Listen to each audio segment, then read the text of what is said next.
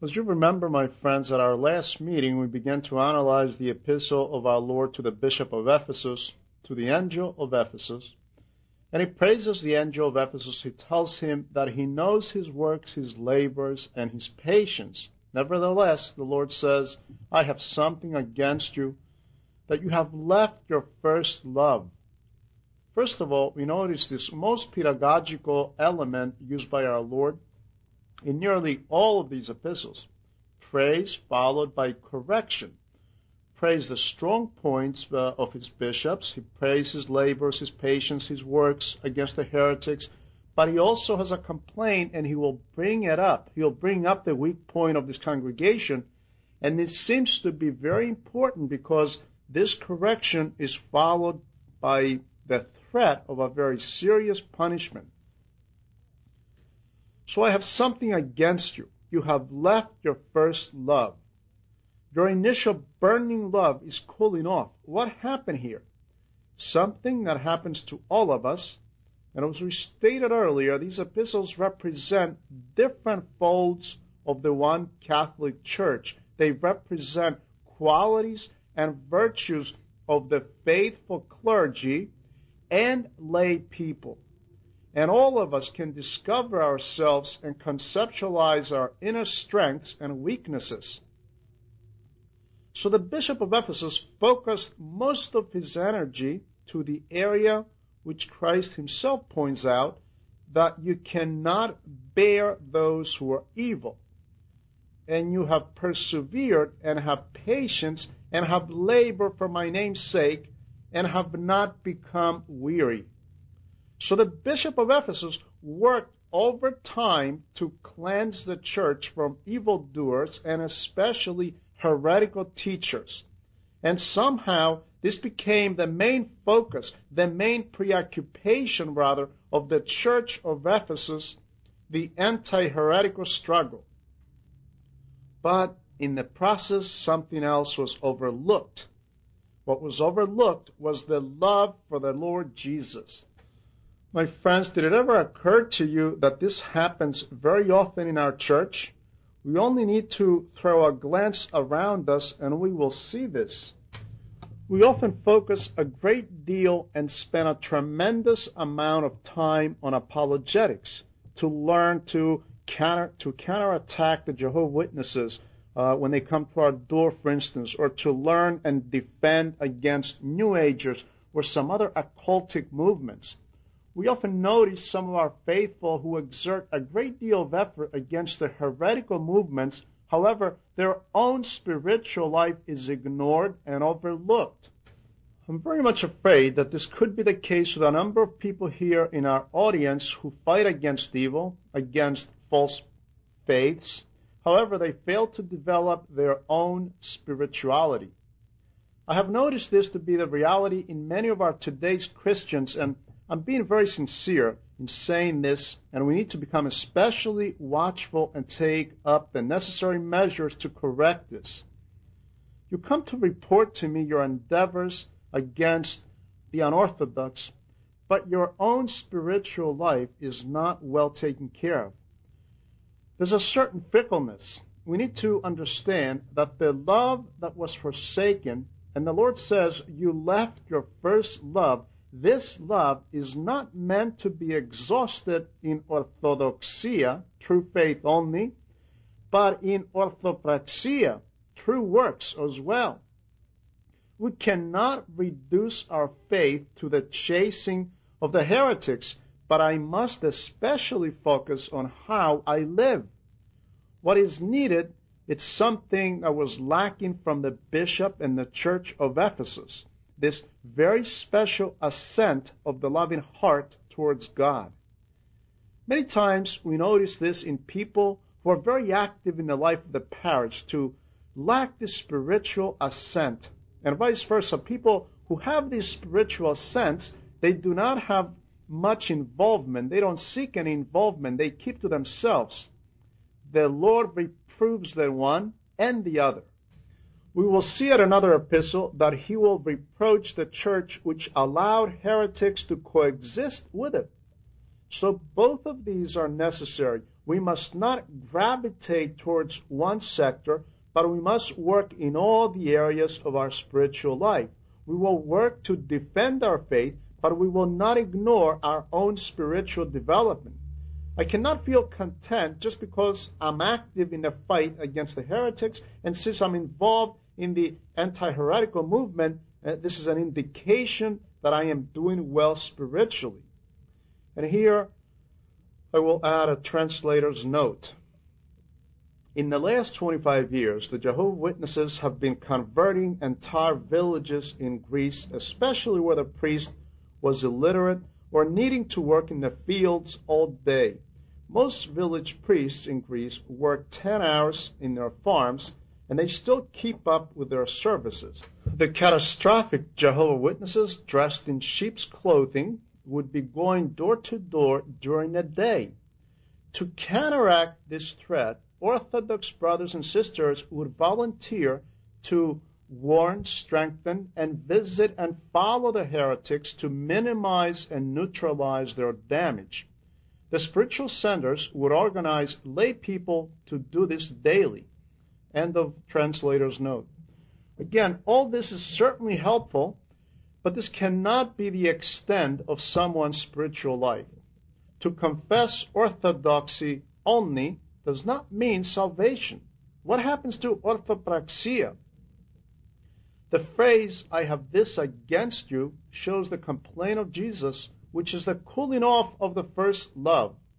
What is this first love? The enthusiasm, the zeal, the burning of the heart, the devotion, the worship of Jesus Christ, which we usually find in the newcomers of the faith. I'm sure you have seen a brand new person in the faith, a newcomer. He comes to know Christ and he's full of fire, full of enthusiasm, full of worship for Christ. He begins to tear when you speak to him about the Lord. He begins to cry. These are tears of the person that makes it to confession for the first time. How many times do we encounter this? We often live this and we feel the pain and we come to love these people when we see them cry during Holy Confession, when they show a true repentance. In other words, this is the spirit of the total sacrifice that takes over the soul.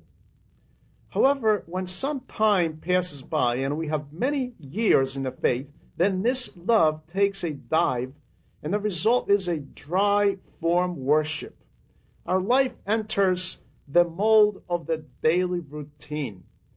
There's nothing worse than to reduce spiritual life to a routine and to keep going through the motions. Believe me, the death of the spiritual life is this routine. Today, this routine exists in many areas of our life, our job, our relationships with other people, and this should not be, even though some of these are repeated every day, same movements, same people at work, same lifestyle, same old things. We owe it to ourselves to invent ways to fight this rut. Routine in our life shows the death of our vitality now, how can we improvise our way not to fall in this rut? This is something that can be taught, but each person can also work on this individually. When someone always looks for something to make things interesting, looks for some depth in whatever he does, then he does not become bored to tears, as the saying goes. You may have heard this story about the three stone cutters of a certain foundry. When asked about job satisfaction, the first one cynically said, How would you like breaking stones all day long anyway? The second one said, Yes, I'm happy with my job. I make good money and I can support my family. The third one said, You know, it is so interesting to see that every stone is so different. Not two stones are alike, just like people. These stones have their own characteristics, and I get excited thinking that my stones will be dressing up the walls of a church or the walls of courthouses and schools. I feel like I have my signature on every stone. As you can see from this story, if someone can open the eyes of our God given creativity and look for the something new, look for something different in everything we do, then we will be putting to death this enemy called rut or routine. And when we expel this rut, we become full of life, we become rejuvenated. This is of great importance in our everyday life, but of paramount importance in our spiritual life. To say I go to church every day, same liturgy every day, Vespers, same prayers every day, the same thing every day, the study of the scriptures, I run into the same people every day, greet them and ask them how they are. Now, if I can find something new in all this every day, then this daily routine will not become part of my life. Watch yourselves very carefully from the danger of this routine because we slip into the mode of form worship or simply going through the motion. Will to us if we left our first love, which is life, variety, interest, excitement, and life itself, everything that the word life means. If we lose this, woe to us. And this holds true on an individual level and on a national level. We need to bring this up as Greek Orthodox in this country. As members of the Greek Orthodox Archdiocese, we have great reasons for concern. We have fallen at the depths of tipolatria, or habitual transferring of our bodies back and forth from the church every Sunday morning, satisfying our sense of duty without any thirst or hunger for something more. This is very evident in the life of most of our faithful. The Spirit has left. The Spirit has become extinguished. Even though the Lord commends, His Word says, do not put out the flame of the Spirit. This is why we can see that most of our people go to church without having understanding or interest for spirituality. Fasting has lost its meaning for many of our Christians. Most of them think that they must fast from oil three full days before they can take Holy Communion, or at the other extreme, they don't fast at all. They even eat Sunday mornings and go ahead and take Holy Communion. The true meaning of fasting has been lost or reduced to giving up chocolate for Lent. In the same way, Holy Confession, this great sacrament that truly rejuvenates us, for most people it has become a fulfillment of duty, something we need to do now and then. No compunction, no tears, no fear, and in some states and faraway regions, people were never even told about the great necessity of confession. My friends, the word duty does not exist in the Holy Scripture, not even once, at least not in the Greek text, and not even in the patristic philology, the writings of the church fathers, that is, the word duty you will not find not even once. On the contrary, you'll find this word used excessively in the area of philosophy and philosophical ethics. We often read in our books about duties and rights. The word duty expresses a spirit of heaviness, something that we need to force ourselves, something uh, that I must do, but not necessarily by choice. My brothers and sisters, these things are foreign to the Word of God. This spirit is foreign to the Holy Spirit filled Christians. In our days especially, Holy Communion has become an act of habit for many of our Christian brothers, even though they may have started out with good feelings and good intentions a while back, and their entire spiritual life has been left without a spirit of holiness. All this precisely because we have left our first love. And the epistle continues, and the Lord says, Remember therefore from where you have fallen, repent and do the first works, or else I will come to you quickly and remove your lampstand from its place unless you repent. As you see, this love for Jesus Christ appears to be a very crucial element, very important, and rightly so. This is our life. The fact that it warrants such a heavy punishment, the Lord says, I will remove your lampstand this shows the seriousness of this first love. This is a dreadful position for someone to be in, and we all need to pay special attention to this and take some self inventory. This self criticism and checkup is extremely profitable.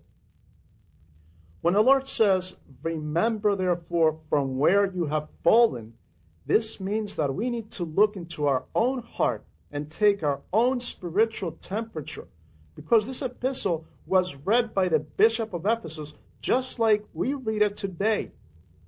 John was the only one that heard it, but the epistle wants all of us to undergo the self assessment, much like the bishop of the church of Ephesus. The Lord comes to remind this to us with a little slap, with punishment, to shake us up, to get our attention, to make us see from where we have fallen. And here we have this need in front of us to question ourselves. We need to ask ourselves where we came from, what do we know, and how do we fare. We need to assess ourselves spiritually. And our only path to salvation, to our return, is the way of repentance.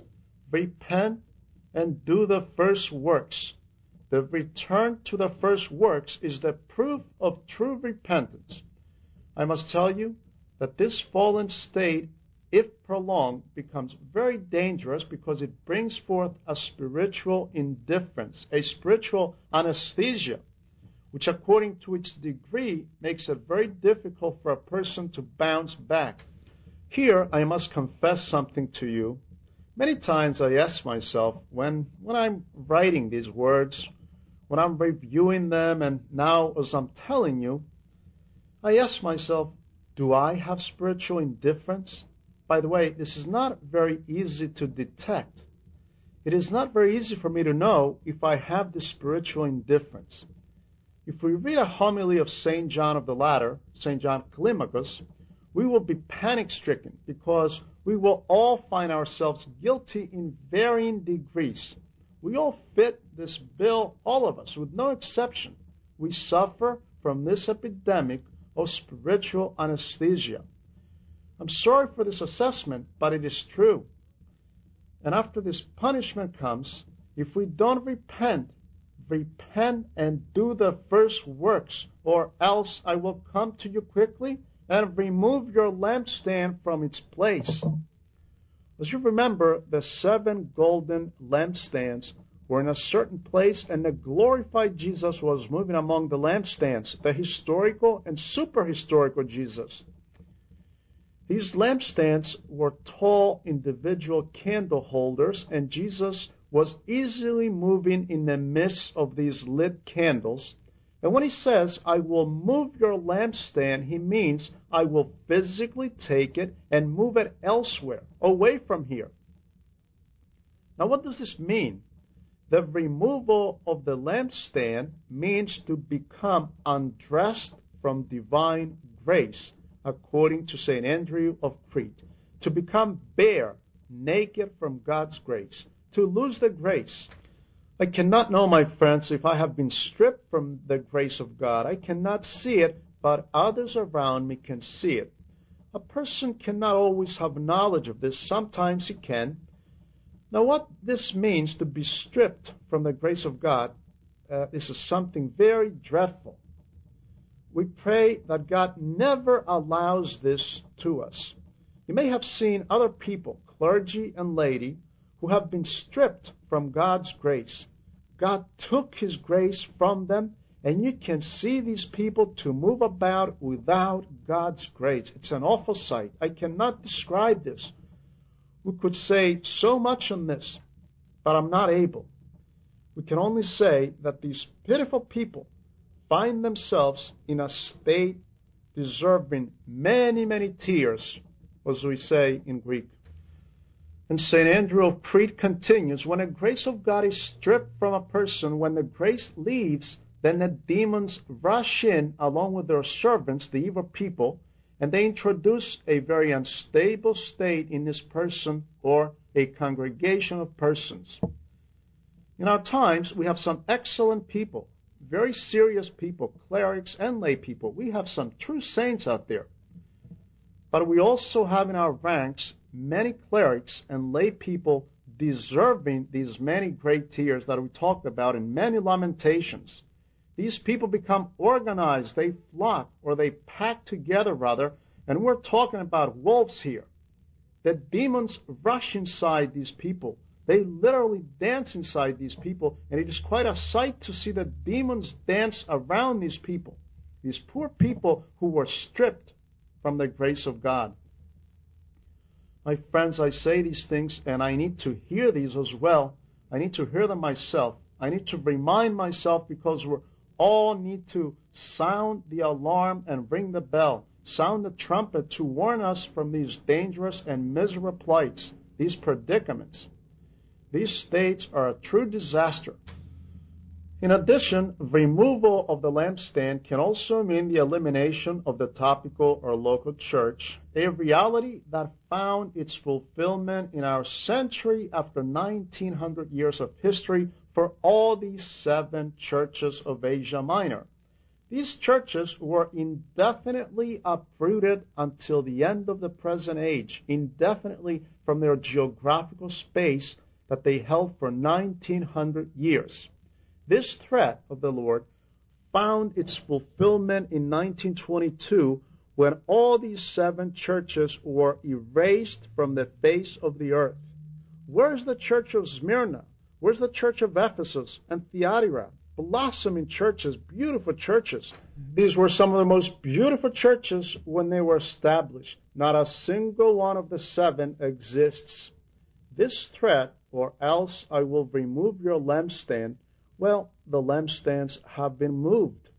We need to note that all these things spoken by the Lord here find their application in all the years and time of the church. And the time of the church, and please remember this, the time of the church is the time between the two appearances of Christ, the first and second presence or parousia of Christ. This time consists of the 1,000 years of apocalypse. Why 1,000? And we'll touch on this a number of times because this is extremely important, especially in the Western Hemisphere. Why a thousand years? Because 1,000 is a number used to avoid giving exact information because the second coming of Christ is mysterious. We do not know when Christ will come back. So by using this allegorical number 1000 by which a great period of time is meant without hinting when Christ will come back again. And by this number, the time of the church is represented. And these are the 1000 years or the millennium. Again, an allegorical number. Just like in the case of the 10 virgins. 10 virgins, the number ten, five foolish and five wise, so we don't start thinking percentages. If the number was 8 and 2, let's say, we could be thinking, well, maybe 8 stands for the 80% of the people that will be lost and 20% stands for the people that will be uh, saved. The Lord, the Lord says 5 and 5 precisely to keep us from drawing any conclusions based on percentages. He says 5 plus 5 equals 10. So you will not think along these lines. These are symbolic, allegorical, round numbers. Unfortunately, the Jehovah Witnesses and most Protestants take these numbers literally, and they fall in the heresy of Chiliasm or millennialism, condemned by our church in the Second Ecumenical Council of 381. However, we will speak on this at length when we reach that chapter, but for now we need to bring up the point that inside this time frame of the church, all these events will take place, and after 1900 years, in 1922 to be exact, all these seven historical churches were uprooted from the grounds of the Church of Christ.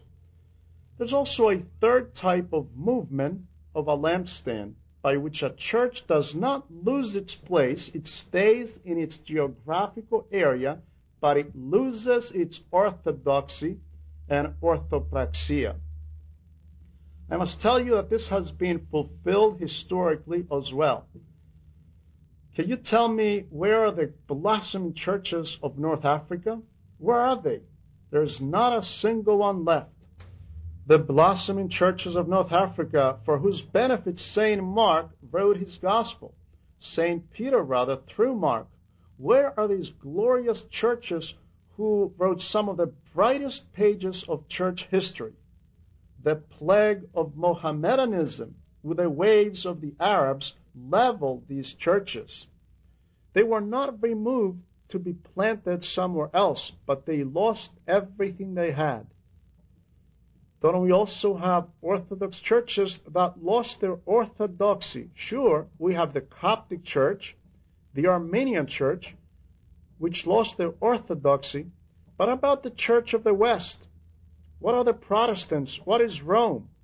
To stay in your place as a church and to lose your orthodoxy and orthopraxia, this I believe is the worst of all three removals of the lampstand that we talked about. I must also add to this, to this last case, and this may seem scary. Let's not think that the lampstand of the Greek church, the local Greek church, and we have historical evidence regarding this, let's not think that our local Greek church is exempt from this movement. And by this removal of its lampstand, we mean the loss of orthodoxy and orthopraxy. And this because all of us are itching to change and modify the very character of our Orthodox Church, clergy and laity. Obviously, when we say all of us, well, by the grace of God, we still have people from the ranks of the clerics and laymen who are struggling and holding on even by their teeth, attempting to maintain the Orthodox identity, the identity of orthodoxy and orthopraxia. Orthopraxia being the true Orthodox spirituality. My friends, Orthodox spirituality is not a luxury. When someone argues why we need to hold on to fasting, and he goes on publicly and officially writing fasting off, this is a distortion and mutation of Orthodox spirituality.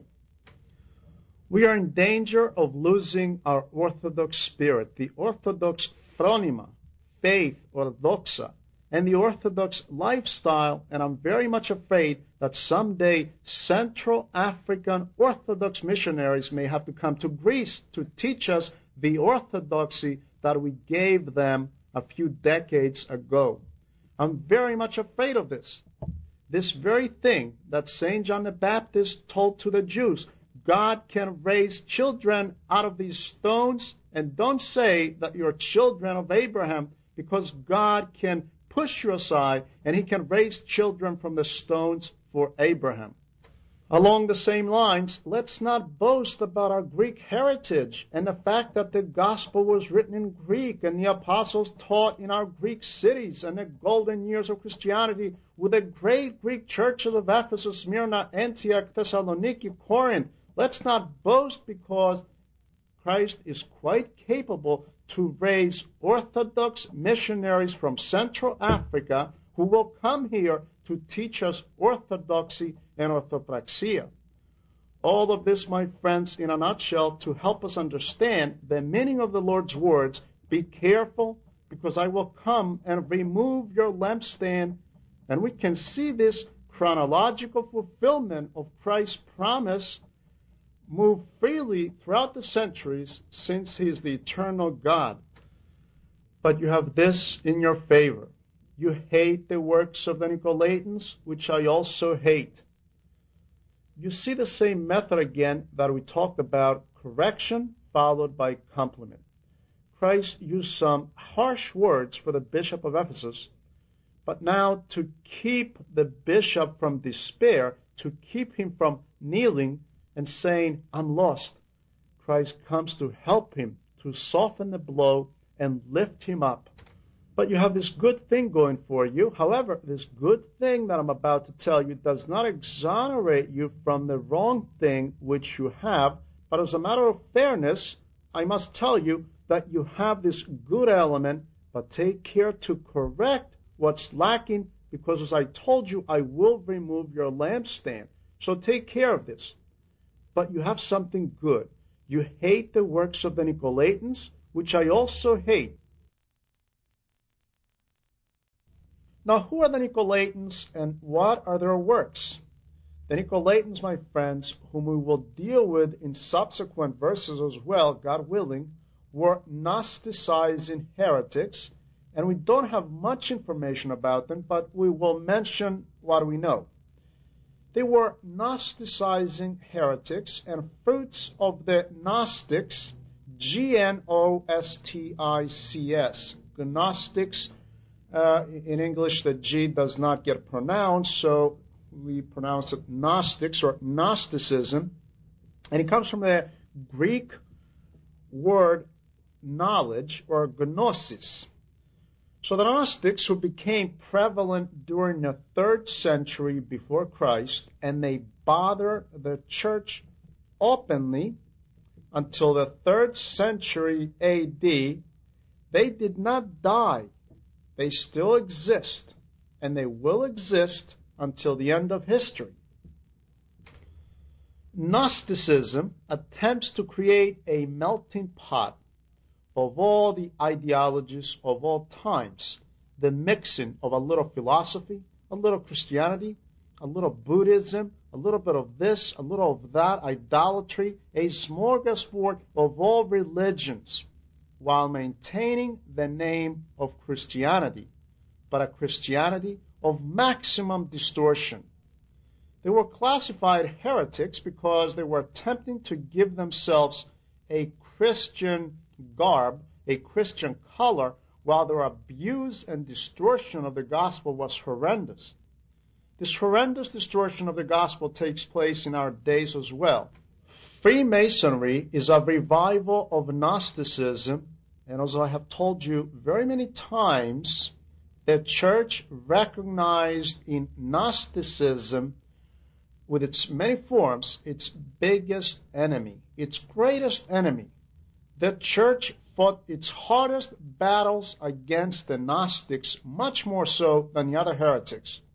Gnostics are very dangerous because they present many lures used to enchant the faithful and to drag them in the abyss of perdition. It is not a simple heresy with a simple denial of this or that doctrine. It is something else which escapes easy recognition. They tell you that they're Christians and they have no trouble accepting everything you throw at them. They agree with everything in theory and in practice they spurn just about everything. So the Nicolaitans were Gnosticizing heretics and they were considered to be antinomians. Please pay attention to this because these are not things that existed back when, but these phenomena repeat themselves in history. As Solomon says, there's nothing new under the sun. Let's not forget this. We have the same phenomena with new names and new forms, but the substance always remains the same. As antinomians, these people had a very lax attitude towards idolatry and carnal sins. They were quite open and receptive to elements of idolatry with much ease, and they had great difficulty accepting the commandments of God in the area of ethics, spiritual life, and more specifically in the area of bodily sins. They were tremendously loose in this area, saying that the things that the law of God teaches are quite unrealistic and inapplicable, specifically the subject of abstinence or sexual control. For example, the young men and the young women are called by the law of God to stay pure or abstinent until the day of their marriage, and within the marriage to practice monogamy. Once you are married, you cannot run around with this or that person. Adultery is forbidden, and it's a great sin. The Nicolaitans said, We cannot accomplish this. It is very difficult. Therefore, we need to use a different strategy. They thought to themselves, now what's the purpose of keeping God's commandment? The purpose is to destroy the flesh and to save the spirit. And this is a great falsehood. The purpose of God's commandment is not to destroy the body, when the church tells you to fast, to abstain, or to hold all night vigils, the purpose is not to destroy the flesh. These are not aimed towards the death of the body, but they aim towards the death of the passions. I don't fast to destroy my flesh or something evil. This is Gnosticism, dualism, a Gnosticizing heresy. So they misinterpret it in this manner. Since I need to destroy the flesh and I cannot accomplish it by abstinence, they thought that the body would be destroyed by abstinence. This is what they believed. So they felt that it was their duty to destroy the body. Plato used to say the same thing. He was a dualist. Actually, all the philosophical systems to this day are grounded in dualism. They accept two forces, one of good and one of evil, and these forces are in constant battle with each other, forever battling with each other. So for me to destroy the flesh, something that I cannot do with the abstinence, then I will use the opposite approach, not the one of nomia with the law, but antinomia against the law. And I'm called an antinomian. As an antinomian, I will indulge, I will keep eating and drinking and stop a little before my stomach explodes. I will fornicate until I drop, and this is how I will destroy my flesh. Their motto was, the flesh must be abused. This is what they were saying. Para Christe tisarki thee. The misuse and abuse of the flesh is a must. And by using this method, I will find my happiness and my spirit will become free. Now you may tell me, these things sound preposterous, unbelievable. My friends, let's look around. These things are happening in our days. What was the Woodstock era, the hippie movement? What are the young people today accomplishing with drug use or abuse rather? Are we trying this? This best source of my exists verse and will has uses hold their patient attention to a distinct and not the same importantly than the virus, not differentiate them and the patient are two organisms, so he diagnosed that with as one, he will not kill the microorganism, but, but even the worst trained to make or the microorganism do not, and we criticize with Christ is most wise knowledge to the full epignosis of the truth. I react. There's a difference here between what he gave him. First, now believe of liberation was the complete misunderstanding of the meaning of freedom goes. There was never a time that had such a sick sense of freedom as our times. I would like to add something to this point. St. Paul, in his time, and I'm returning to the subject of the Nicolaitans, please forgive this insertion, but I overlooked this point, and I believe I must give you this information. St. Peter provides his entire second epistle, and Jude, the brother of God, comes forth with his entire epistle to counter the subject of Nicolaitans.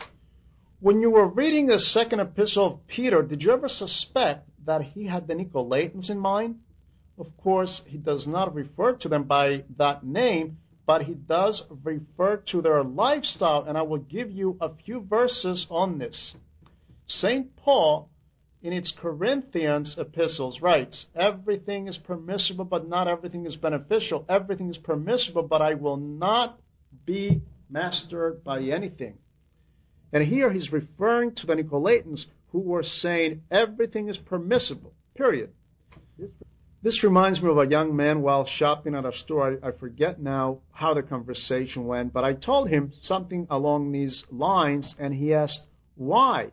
He acted like you were taking his rights uh, away from him. You were destroying the idol of his freedom. And he said, why? I'm free to do whatever I please. And I responded, the truth is that you are free to do whatever you want, but it's not to your friend. This benefit because some destructive habit, a terribly destructive needs to be addressed. What is freedom? For me to have rights and more rights, does this help me? What is freedom? What is freedom? This hot topic of freedom and independence. Our adolescents today, they want freedom and oh, we're a lot of every freedom so pale. Is per all the not lay box of Bengals and here too boastful will entice those within this very freedom.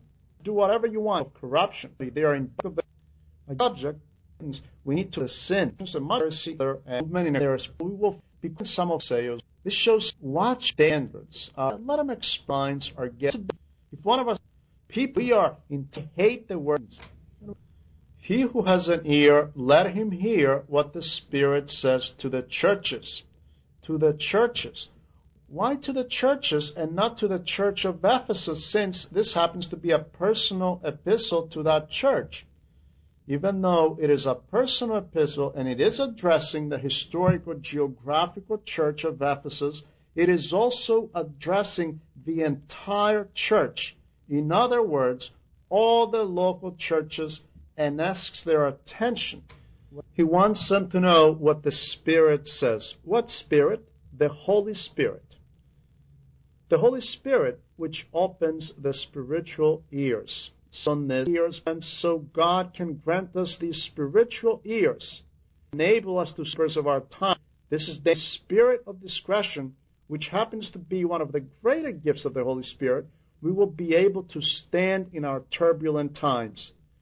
This is a great need to stay standing in a time unprecedented in its corruption.